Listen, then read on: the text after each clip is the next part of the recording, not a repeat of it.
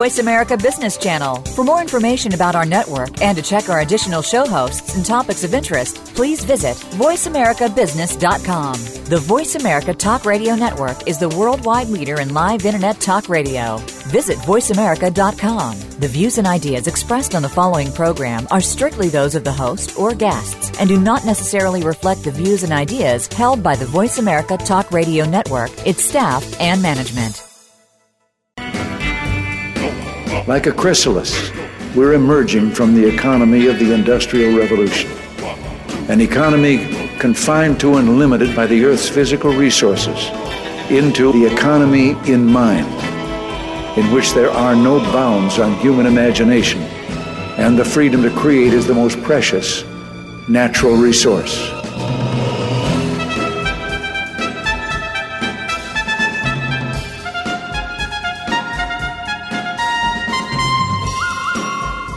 Welcome to the Soul of Enterprise Business in the Knowledge Economy, sponsored by Sage, energizing business builders around the world through the imagination of our people and the power of technology. I'm Ed Kless with my friend and co host Ron Baker. And Ron, on today's show, we are interviewing a friend of ours, Joe Woodard. Pretty excited to be on. How you doing, Ron? I'm very good, Ed. How are you? I'm doing good. Well, I know that you and, and I and Joe have uh, met before. We've we've talked a, a, bunch about a lot of different topics, and sometimes in bars. I have to admit that's if that's okay. uh, and the, the conversations have gone gone really well, and we thought it would be great to have Joe on as a guest. So let me just do a quick introduction of Joe before we bring him on. Joe, uh, as an author, consultant, and national speaker, he has educated over seventy five thousand accounting professionals in the areas of practice development, changing technology trends, and how to maximize their accounting practices. Seventy five thousand, Ron, is a little bit l- larger than the reach of our show, so we're we're, we're grateful to have Joe on. Uh, uh, he regularly publishes articles for the Inf- Insightful Accountant and has been featured regularly in Accounting Today and Accounting Web both in articles and video interviews that they've done. He is the CEO of numerous companies that produce programs and services that under the trademark of Woodard, including Woodard Events, uh, Woodard Consulting Group, and the National Advisor Network LLC. In 2012, 14 and 15. Not sure what happened in 2013. We can ask him about that. Joe was recognized by Accounting Technology as one of the top 100 influencers in the accounting profession. And in 2008, he was recognized by CPA Practice Advisor as one of the top 40 up and coming thought leaders under the age of 40, which Ron means he's younger than both you and I. It's a little depressing. but that said, uh, welcome to the Soul of Enterprise, Joe Woodard. Well, it's great to be here. And we're just thrilled to have you on. I want to jump right in. And one of the things that you put always front and center in anything that you do, or I've seen you do, is your vision statement at Woodard, which is to transform small business through small business advisors. Why do you do that, Joe? Kind of, kind of unpack that for us a little bit and talk about why that's important to you. Yeah, it, it's so much more than just a vision statement on our website, Ed. It's it's something that was born out of both my personal and corporate soul, kind of appropriate given the title of your podcast series. But um, I went down to a branding conference with Disney that I thought was, you know, because my limited understanding of branding at the time was going to be how to conceptualize a logo or how to name your company. And there were certainly op- uh, opportunities to do that. But the main goal of the four days days was to fashion out, you know, the why of business. And you know, Sinek talks a lot about the why trumping the what, the how, the when, and the where. Um, and Disney obviously is their masters at why. So they helped me to shape out my why by surprisingly putting my company on the side for a minute and talking about who I am as an individual. And um, I actually went all the way back to the pain that my family felt whenever my father was running a construction company. I was a child. He went through all the pains of trying to dispatch employees throughout the city of Savannah um, on all of these different job sites using nothing more than a rotary dial phone hardwired to the wall, if you remember the days. I think it was colored ugly puke green. Um, and there was no VCR, there was no DVR. So I did. I mean, I would just sit and try to watch a show with my dad, like the Bionic Man or something, and just hope the phone wouldn't ring. because if it rang, it meant that my dad had to forever miss that part of that show until the reruns in the summer, and I couldn't experience it with him. And um, and so you know, born out of sort of that pain comes a solution. Uh, but the pain extends now into my adult life. I'm looking at businesses all over the country, and yeah, they don't have rotary phones that are puke green. They have cell phones, but they're operating their businesses not totally different from what was happening in the 70s. They have all the power of all the automation technology, all the field service, all the GPS tracking in the case of a construction company, and they simply don't deploy. So that grief extended into and translated into sort of small businesses universally. And Disney helped me to discover that that pain could be a powerful weapon uh, for good, a tool for good. So I'm thinking now I could do two things. I could stay Woodard Consulting and I could help this mom and pop and that mom and pop and this mom and pop one at a time, or even build up a bigger consulting firm and maybe help 10 at a time. Or I can empower accountants, tens of thousands of accountants across the planet um, to transform millions of small businesses and actually put a dent into this problem. And then by extension, Ed, if if we could help the business, it's not just about helping an organization to be more profitable or more sellable. Those are components of it.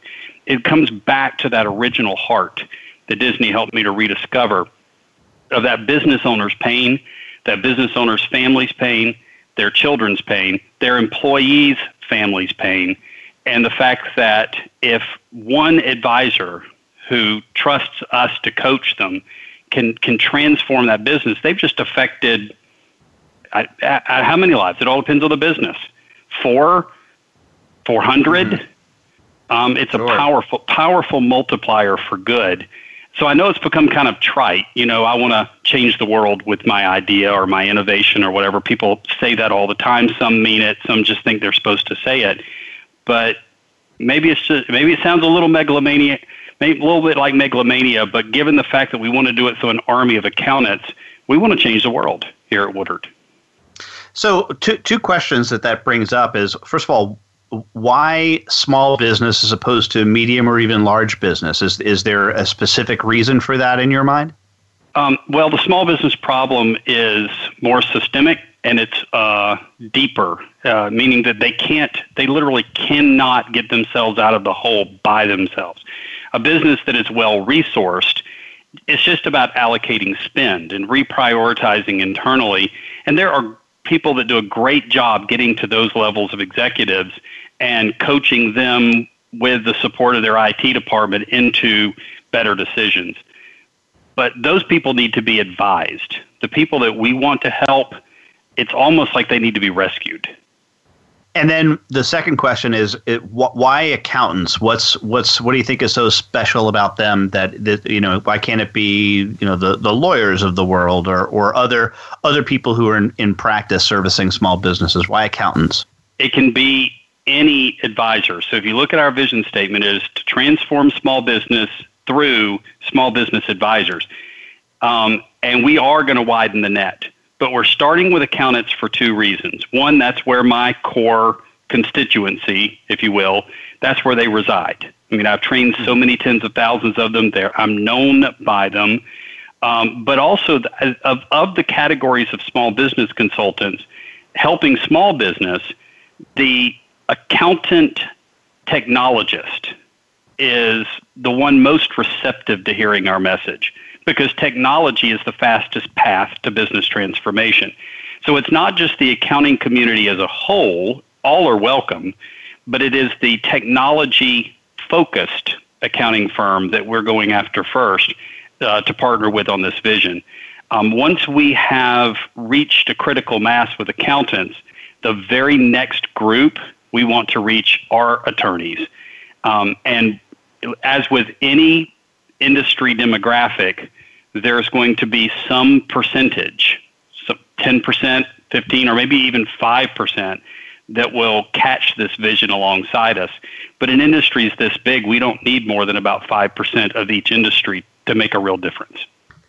And uh, this is interesting because I, I, I know you and I have had a conversation about this previously on a, a podcast that we did for for Sage, but one of the things that I've heard you talk a lot about, and it's interesting because it's something that Ron and I and the folks at, at VeraSage have been talking about for oh, more than a decade, is this whole difference between efficiency and effectiveness. And without biasing you with, with, with our take on it, uh, I'd sure like to get what is what is your assessment of that debate, that uh, efficiency versus effectiveness con- conversation? Well, to to the um, biasing me on it, I would say too late. Um, because my my entire position on efficiency versus effectiveness came from Ron Baker's writings. Um, so so done. That work is done. Uh, but what I would say in my application of it for the small uh, business, the, even all the way down to the to the micro business, um, you know, it it, the the way we achieve it is much more operational than it is analytical. And maybe that maybe maybe you guys would say that's the case with all businesses, but um, mom and pop they have less of an ROI on business intelligence. They have extreme levels of on the ground visibility that are just baked into the fact that you know they're they're living in an e myth world, and um, where they need to deploy the principles of the E-Myth. And so visibility and intelligence is, is not as much of an issue as ground game. Where do I turn next? Like a GPS navigator. Um, and and and if I can get small, if I can get accountants to stop thinking about um, effectiveness through financial measures, um, and see that instead as just one means to the end, and start training them in how to achieve small business success, something that they've not been taught, something historically most of them have not experienced, um, then we can make the effective difference. And it's interesting that you say that. So you really think that it's it partially is because they haven't experienced it themselves. That's exactly right. I mean, they're living in the same world that, that I want them to help get small business out of. So first, I have to start with them, and I start by teaching them. Um, the Seven Habits of Highly Effective People and How to Win Friends and Influence People because many of them have never read those books ever in their entire life. Um, and they're not millennials. So, you know, we're talking about really a blank canvas here. And then I work very quickly into the principles of the E Myth, and Darren Root's Intentional Accountant is a really big book for us. And I help them to be successful as business owners of their firm first and then they can go out and preach what they practice. Got it. Okay. Well, this is fascinating. We're already up against our first break, and what we plan on talking to you, Joe, further about is is uh, some of your work that you're doing on the rise of machines and some webcasts that you've been doing around that topic, as well as Ron. I know wants to talk to you about Daniel Susskind's book. But before we get to that, we want to remind you that you can get a hold of Ron or myself at asktsoe at verasage.com. That's the email address that if you email, will go both to Ron and myself to get back to you on that, or you can, of course, view our website at thesoulofenterprise.com, where we have show notes when we'll put the show notes up that we have in our conversation with Joe Woodard, as well as all of our previous 118 episodes are up there on archive. So if you want to listen to them or read about them, please visit thesoulofenterprise.com. But right now, we're going to hear from our sponsor, Leading Results.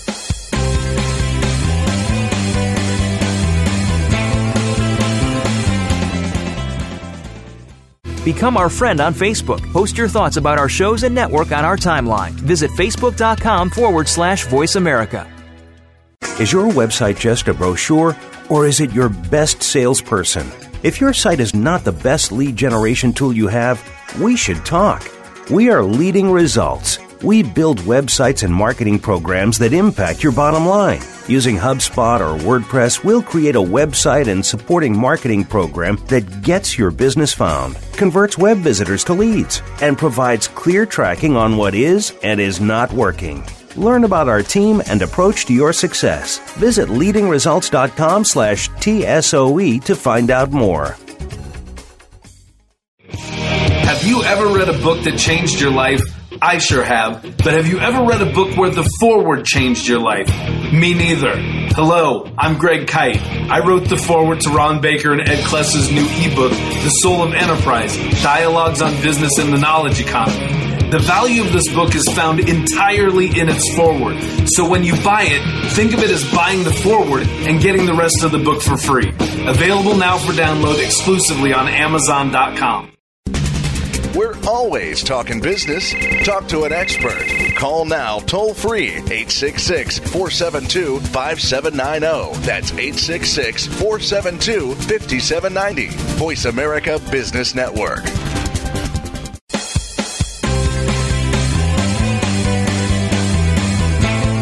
You are tuned into The Soul of Enterprise with Ron Baker and Ed Kless. To find out more about our show, visit us on the web at thesoulofenterprise.com. You can also chat with us on Twitter using hashtag AskTSOE. Now, back to The Soul of Enterprise. All right. Well, welcome back, everybody. We're here with Joe Woodard. And Joe, uh, listening to you talk to Ed, I wanted to bring this back. I'll pull this back to an 80,000 foot level. We'll talk about some macro issues.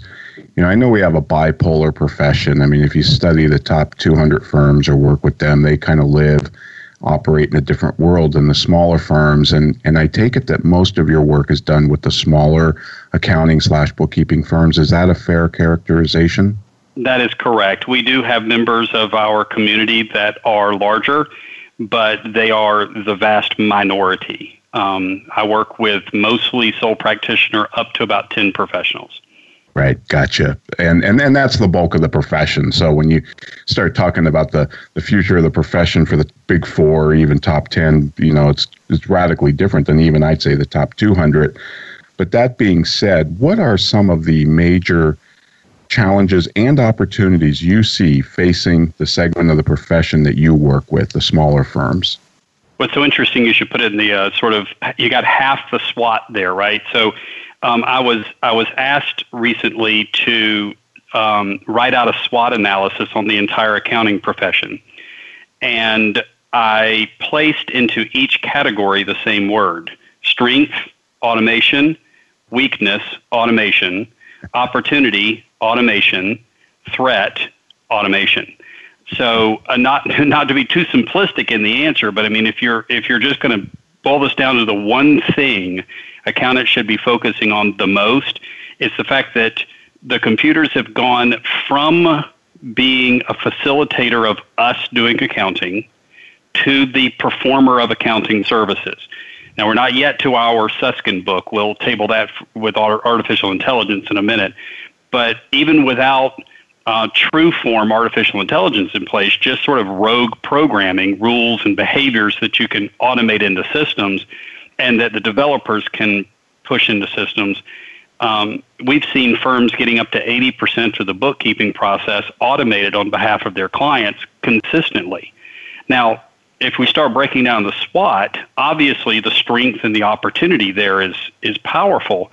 But why would that be a weakness and a threat? Well, it's a weakness and a threat because currently it's in our hands.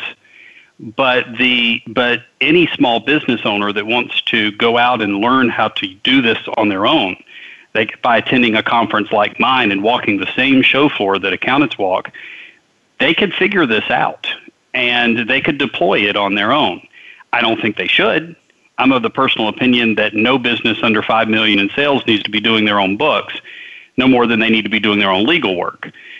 But even if they hire a qualified professional, you don't hire a paralegal and fire your lawyer, right? So they just they don't need to be doing their home books, in my opinion. But many will, and as it becomes more um, not just accessible but more comprehensible, and as developers begin to understand packaging and the simplicity of deployment in their deliverables, people will start trying to cut the accountant out potentially and that's why I consider it a weakness and a threat.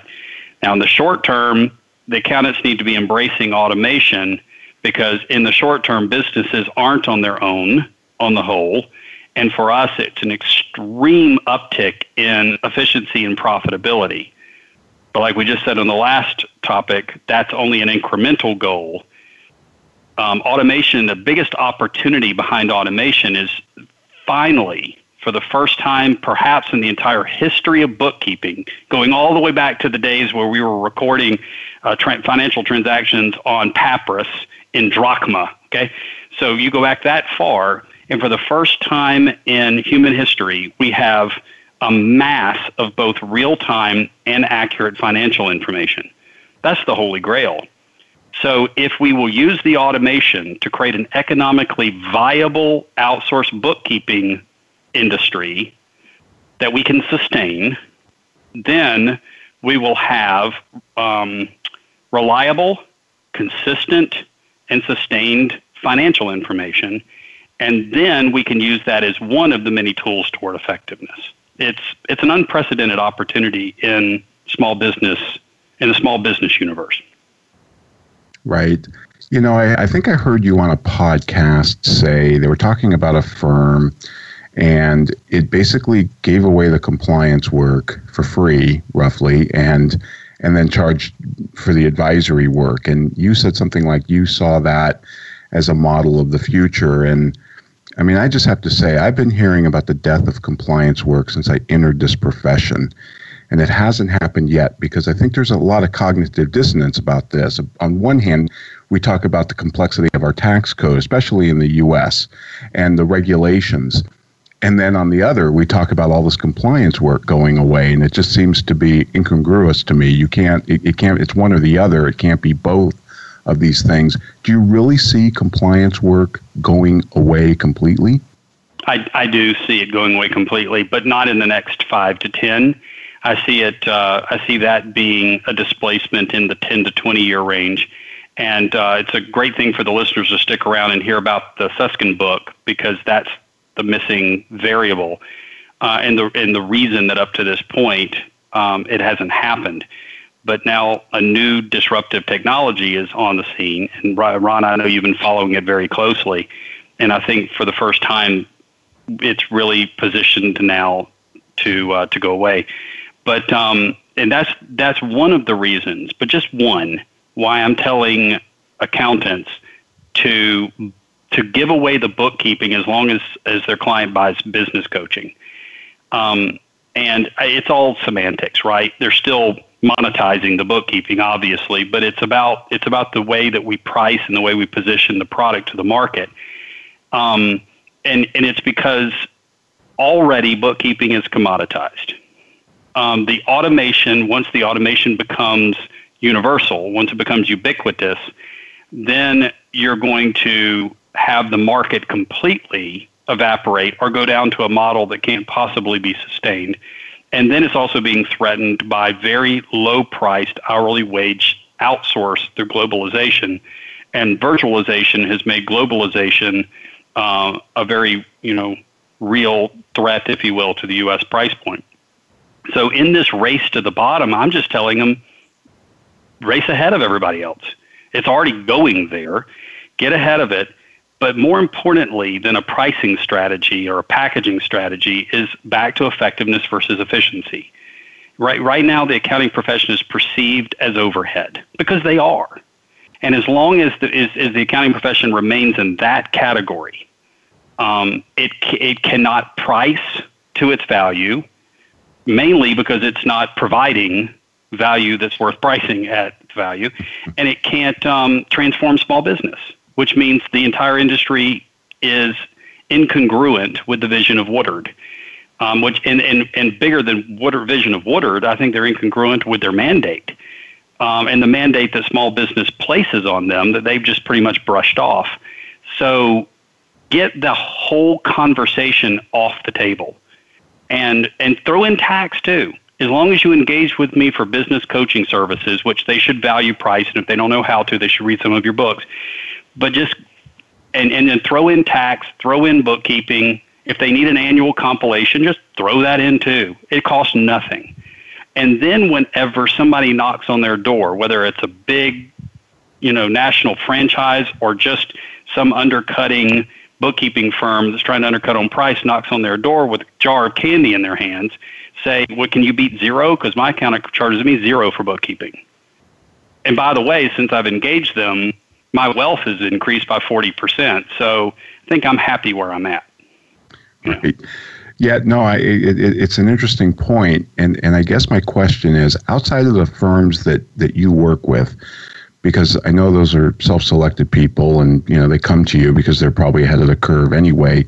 But when you look out at the vast majority of either profession, accounting or bookkeeping around the world, do you really think it's possible for them to make the transition from compliance to advisory, or from compliance to reliance services, if you will? Because when you look at it, Joe, and you look at the, the sources of where their revenue comes from, mm-hmm. the overwhelming majority of it is compliance work, no sure matter what they say. Sure it is. And, and to answer your question, no, I don't think the vast majority of the profession can make the transition. But I do believe that the compliance work is going to go away in the next, say, 10 to 20 years. So, with that combination, the only outcome is um, is probably a, a healthy one, uh, a pendulum swing, where the industry is going to get much much smaller, and uh, it'll be much more focused on, on business coaching. It, I think eventually it will become synonymous with business coaching, and, and I don't have any hard numbers for this. This is all gut, but I think I think the accounting profession will be about 20% the size it is today in about 20 years. And it's not just like we're going to talk about with Susskind's book on artificial intelligence. It's also um, Bitcoin and blockchain, um, which are a much bigger threat to compliance, in my opinion, than AI is. Um, so, you know, it's getting flanked from both sides. No, Ron, they're not able to make the adjustment. Fortunately, the vast majority of them never will have to it just so happens that we've got an aging bubble on the way out as the technologies are going to begin displacing the job. It just may be the most painless disruption of any industry at a global level we've ever seen, at least in the U.S. I don't know how the baby boomer kind of generation works in other countries, but here in the U.S., the age out should correspond very nicely to the technological disruption. Right. And I certainly agree about the blockchain. I mean, that is going to have major uh, implications for both bookkeeping and auditing, I think. I think it could kind of wipe out the auditing profession as well. Sure. Uh, which wouldn't be the worst thing in the world.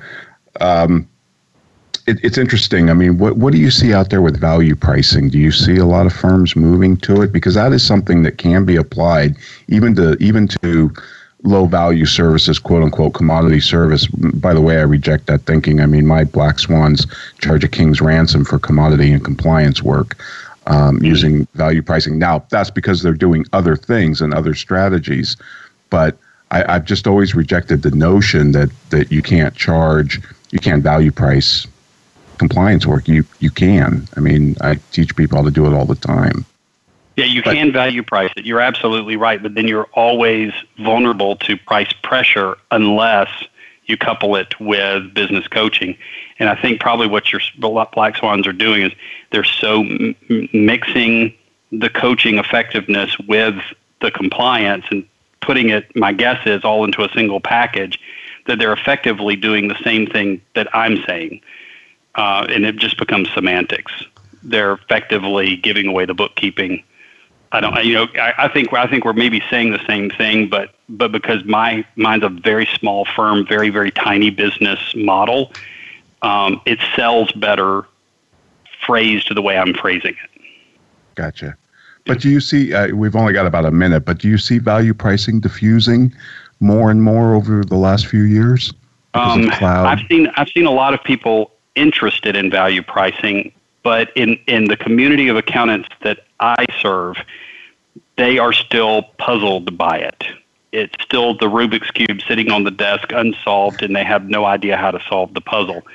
Um, and a lot of them are kind of in a mode of desperation at this point because they've been to all the classes, they've read the books, and they still can't figure it out. I believe, Ron, it's because they keep trying to provide objective measurements to something that's purely subjective. Right. They don't and, understand and, it. Yeah. The value is a feeling, not a number. It's a feeling, not a number. But then once that once they're educated on that, the second struggle begins. they're objective minded people. It's the reason they chose the job they yes. chose. And they can't make the transition into the subjective.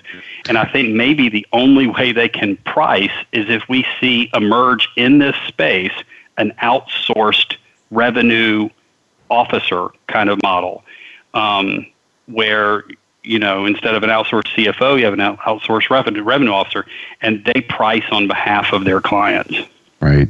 We have a low tolerance for ambiguity as a profession, that's for sure. Well, Joe, this has been great. Unfortunately, we need to go pay some bills, but folks, you can contact Ed or myself at ask TSOE at verasage.com. And please check out our full show notes at thesoulofenterprise.com, where we will post more information about Joe and the Woodard Group and his conference, Scaling New Heights, which is uh, one of the flagship conferences in the industry. Highly, uh, highly recommend it. And now we want to take a break.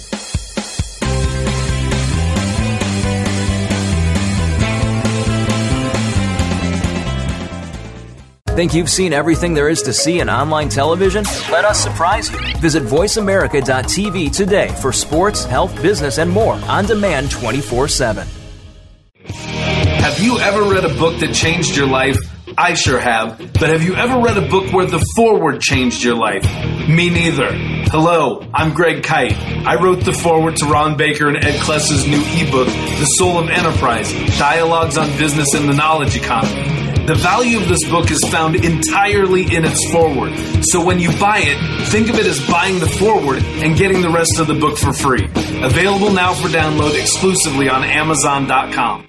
The Voice America live events page is here now to showcase your corporate, individual, or organization's live event. Visit voiceamerica.com forward slash live events to see all of our past live events and find out more. Whether it's a multi day conference, special speaker, or single day event, we've got everything to make your event a success. We can do a few hours or a few days. For more information about taking your event to the next level, call Jeff Spinard at 480 294 6417 or email info at voiceamerica.com. Again, that's Jeff Spinard at 480-294-6417 or send us an email to info at voiceamerica.com.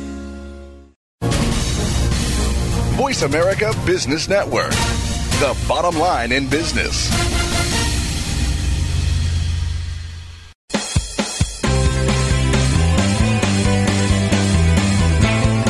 You are tuned into The Soul of Enterprise with Ron Baker and Ed Kless. To find out more about our show, visit us on the web at thesoulofenterprise.com. You can also chat with us on Twitter using hashtag AskTSOE. Now, back to The Soul of Enterprise.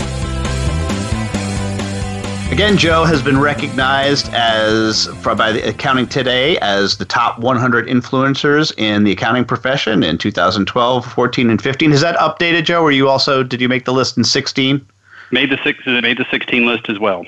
Awesome. All right. So now you're now you're three years in a row. So you now we we both have a long way to catch Ron. I think Ron is at like year 15. So I think he got his the year before Accounting Today was first published. Yeah, so. probably true. Probably true. and he may have been under 40 at the time. Anyway, I, I want to ask you we, we've been talking a little bit about value pricing, and I do want to talk about the Susskind book for sure, but just as part of a transition here, what is your opinion on timesheets? You know our opinion, but what's your opinion on timesheets? Um, my opinion is first, we don't do them here at Woodard and didn't even when we service clients. My opinion is they have extremely limited value. I'm not quite where Ron is on the fact, you know, I love Ron's quote, though, that the only time tracking time matters is in prison. Um, it's a great quote. But I still think in some instances, measuring cost based on time, Ron, you and I have had many a debate about this one but in some instances, measuring cost based on time uh, has value. In most situations, it does not. Um, so, not a not a big fan. And I would say if you're going to go one way or the other, either track all your time or track none of your time, go with none of your time. Um, and that if you've got some very complex jobs that need complex job costing in order to to significantly measure your company, not just look at the numbers and go, that's interesting, but highly actionable data, then consider running time selectively on selective jobs. Mm. No, we, we would disagree, but I, I, will move on from there. I do want to ask you though, why do you think consultants to the profession seem to continue to advocate for timesheets? Why why do most consultants say, "Oh, you got to get those timesheets done"? Yeah, they, they because it's an objective measurement, um, and you know we love to measure objectively, even when the results of that measurement are you know steer us in wrong directions. It, it's just it, it's like having a a, uh, a security blanket that's old and snotty and mildewed, but we just hug that thing. And um, so it's a it's a security blanket. It makes us feel like we're in control of the, the costing of the firm. It makes mm-hmm. us feel like we, we're in control of the production of the people in our firm, when in truth, the best way to get people to produce is to stop getting them to trade hours for dollars and inspire them with vision and have a culture focused on effectiveness. They'll show right. up early, they'll leave late, and they'll be happy. Yep. Yep. The the illusion of control, or as I think Ron repeats a, an off quoted thing from the from the wine industry out in, in Napa Valley. Far easier to, to to count the bottles than describe the wine. Mm, so. That's a good that's a good analogy. Really is. Yeah. So we are all fans on this uh, show today of the work of Daniel and Richard Susskind, and I know you have actually done for us at Sage a a, a, a webcast as well as some live events around the notion of the rise of the smart machines, which is based on some of Susskind's words. So if you could first tell us a little bit about the rise of the machines and how it's linked to Susskind, and then maybe we can dive into talking more about the Susskind book. Yeah, well, the Susskind book is sent me on the quest for understanding the full implications of of artificial intelligence. To a lesser degree, he he, he talks about automation technologies on the accounting profession. It was just one of many professions that he dealt with in the book, um, and so uh, and artificial intelligence is what intrigued me the most. So I began a um, extensive study of Watson, something he touches on and refers to in the book, but he does. It's not a book about Watson, and there are plenty of books about artificial intelligence. There are tremendous resources, obviously published by IBM, about Watson, and and there's some great TED talks on artificial intelligence too. So it, it's it's a, it's a full well to drink from once you know to go to that well, and it's not hard to see um, the capabilities currently of artificial intelligence, the work that accountants are doing, and how much artificial intelligence is currently able to displace. Um, so once once I began to connect those dots, I just got hungrier and hungrier. Uh, obviously, if you take our vision to transform small business through small business advisors, you take the need that small business advisors have to get their heads out of compliance and, and look up and look forward, um, I see this as a bit of a um, corraler, if you will. It's going to make them lift their heads because they'll have no choice. It's either that or starve, and um, and therefore I see it as a, as as a disruptive friend. And and okay, so th- that's the disruptive friend. But let's talk about the Susskind book a little bit more. Um, mm-hmm. th- there's a there's a bunch bunch of great stuff in there, including I think something along the lines of you know the the the the thing that that disrupts you doesn't look like you. The thing that kills you doesn't look like you, and that's that's sort of what you're talking about here with this disruption, right? It it some of the things that replace accountants and and and bookkeepers oddly enough, do not look like accountants and bookkeepers. They do not. They look like computers. And so, right. you know, it's true. And and the and the funny thing is, the reason we're so easily displaced, we don't even have to have it coupled with robotics like manufacturing does or like surgeons do. Um, you know, right now, Susskind points out that nurses' assistants are being displaced in hospitals, tens of thousands of them all across the, the globe, by robotics empowered by artificial intelligence. We don't even need the robotics piece. Um, we're making us, you know, a little bit more vulnerable. We can just go straight to the straight to the computer. So it's an it, when you say it doesn't look like us, I would say it not only doesn't look like us, it's also invisible. Mm-hmm.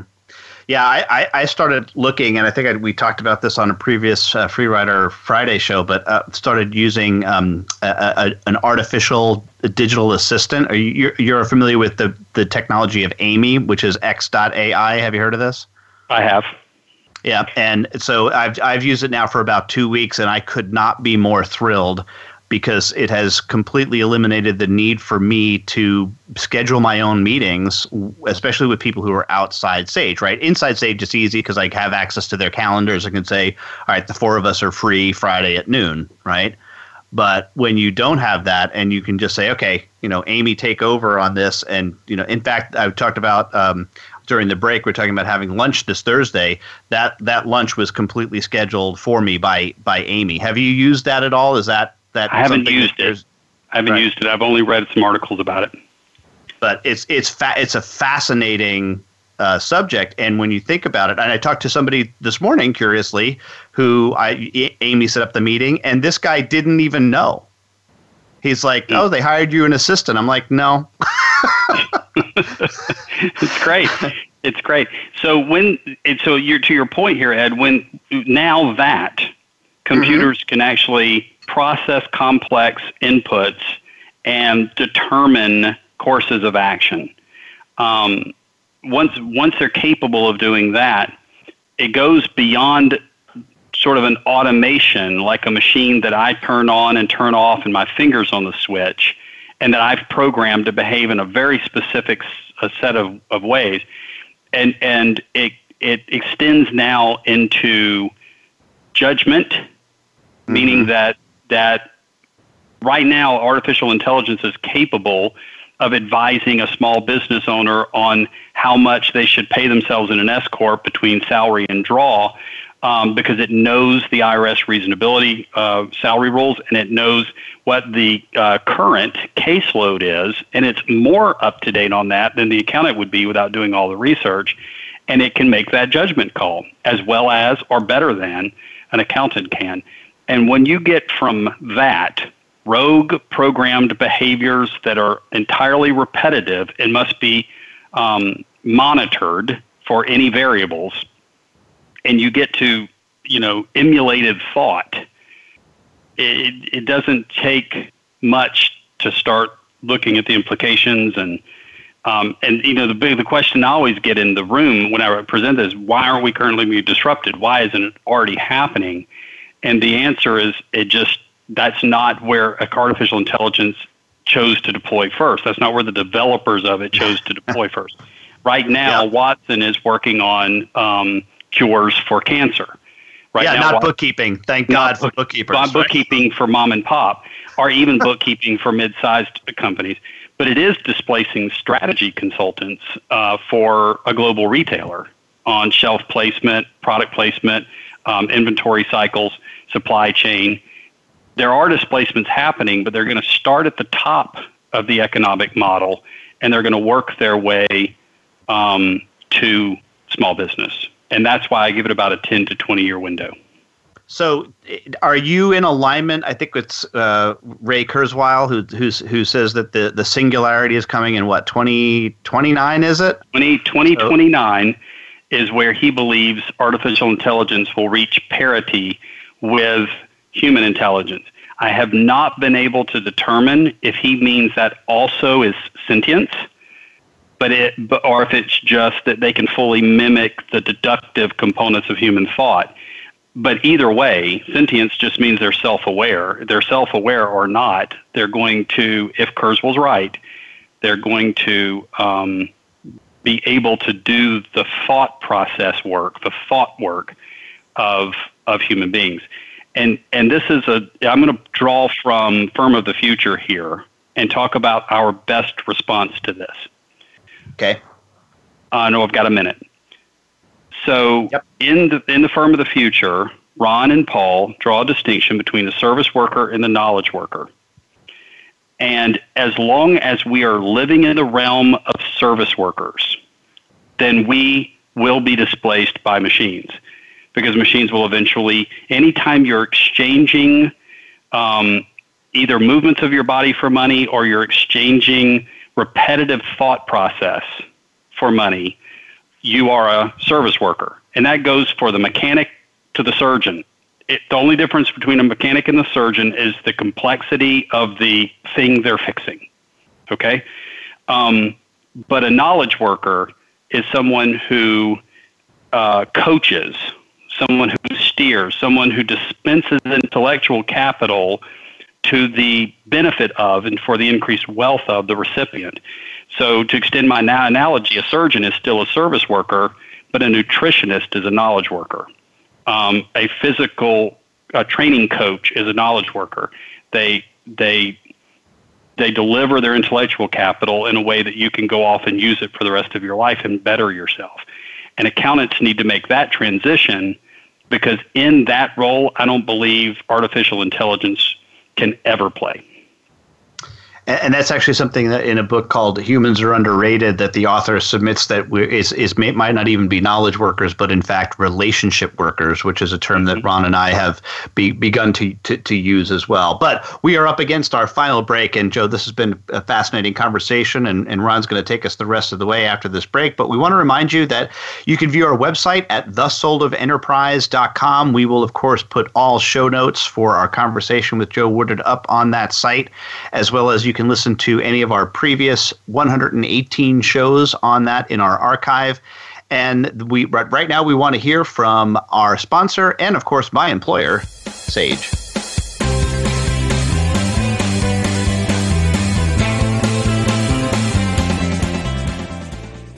Follow us on Twitter at VoiceAmericaTRN. Get the lowdown on guests, new shows, and your favorites. That's VoiceAmericaTRN four new employees, a 20% increase in revenue. Being one of the 9 million women business owners in the U.S. These are your proudest numbers, your landmarks of growth and success. Sage helps you achieve business milestones with cloud and software solutions that lead to deeper financial insights. Believe in your numbers. See what Sage can do for your business. Visit believeinyournumbers.com today. You ever read a book that changed your life? I sure have. But have you ever read a book where the foreword changed your life? Me neither. Hello, I'm Greg Kyte. I wrote the foreword to Ron Baker and Ed Kless's new ebook, The Soul of Enterprise Dialogues on Business and the Knowledge Economy. The value of this book is found entirely in its foreword. So when you buy it, think of it as buying the foreword and getting the rest of the book for free. Available now for download exclusively on Amazon.com the business community's first choice in Internet Talk Radio. Voice America Business Network.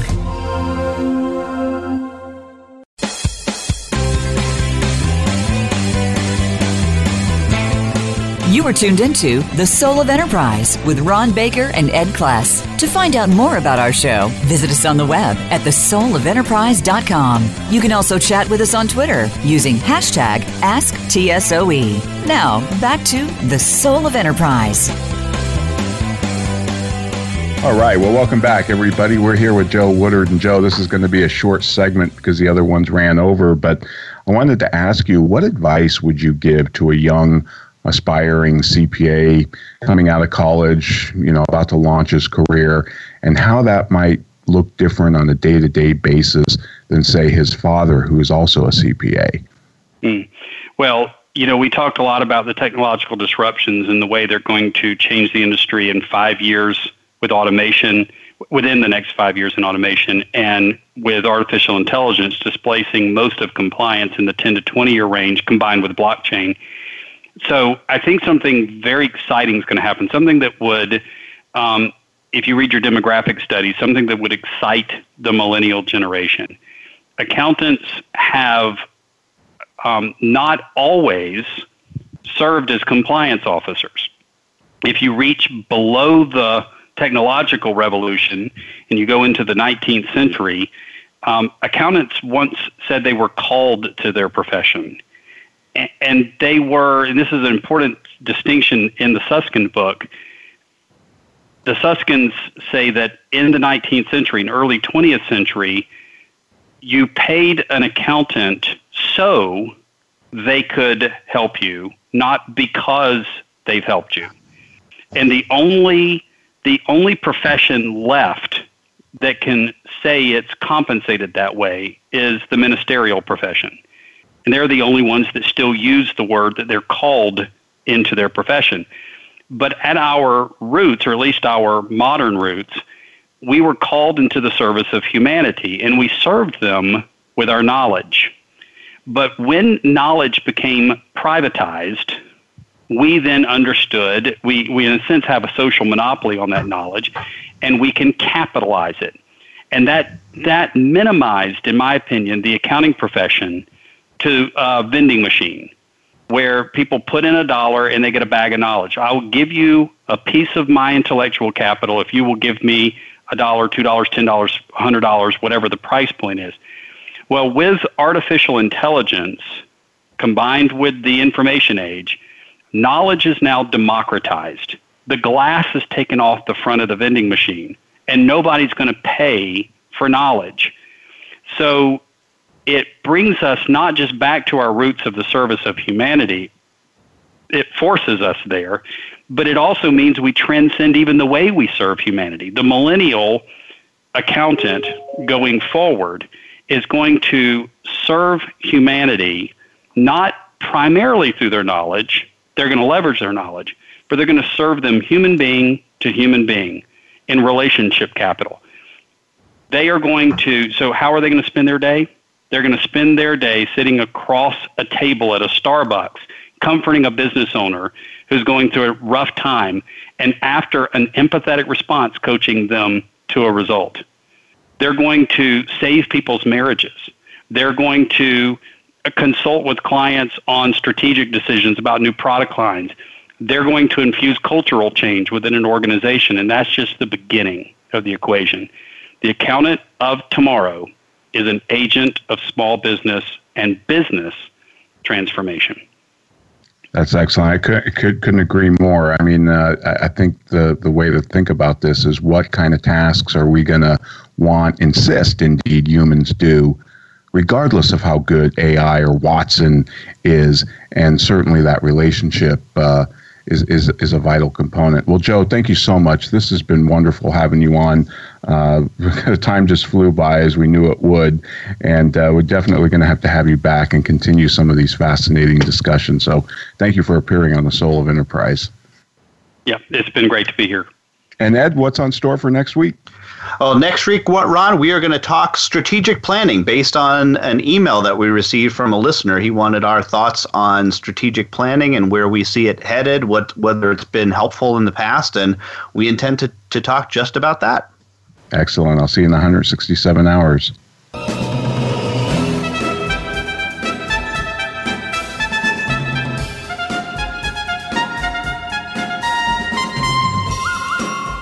This has been the Soul of Enterprise Business in the Knowledge Economy, sponsored by Sage, energizing business builders around the world through the imagination of our people and the power of technology.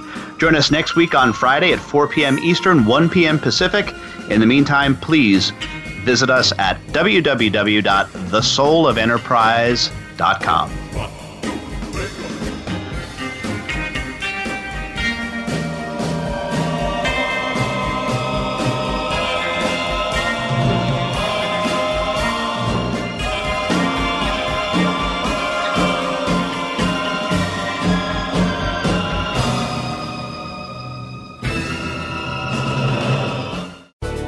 Thanks again for listening to the preceding program brought to you on the Voice America Business Channel. For more information about our network and to check out additional show hosts and topics of interest, please visit VoiceAmericaBusiness.com. The Voice America Talk Radio Network is the worldwide leader in live Internet talk radio. Visit VoiceAmerica.com. The views and ideas expressed on the preceding program are strictly those of the host or guests and do not necessarily reflect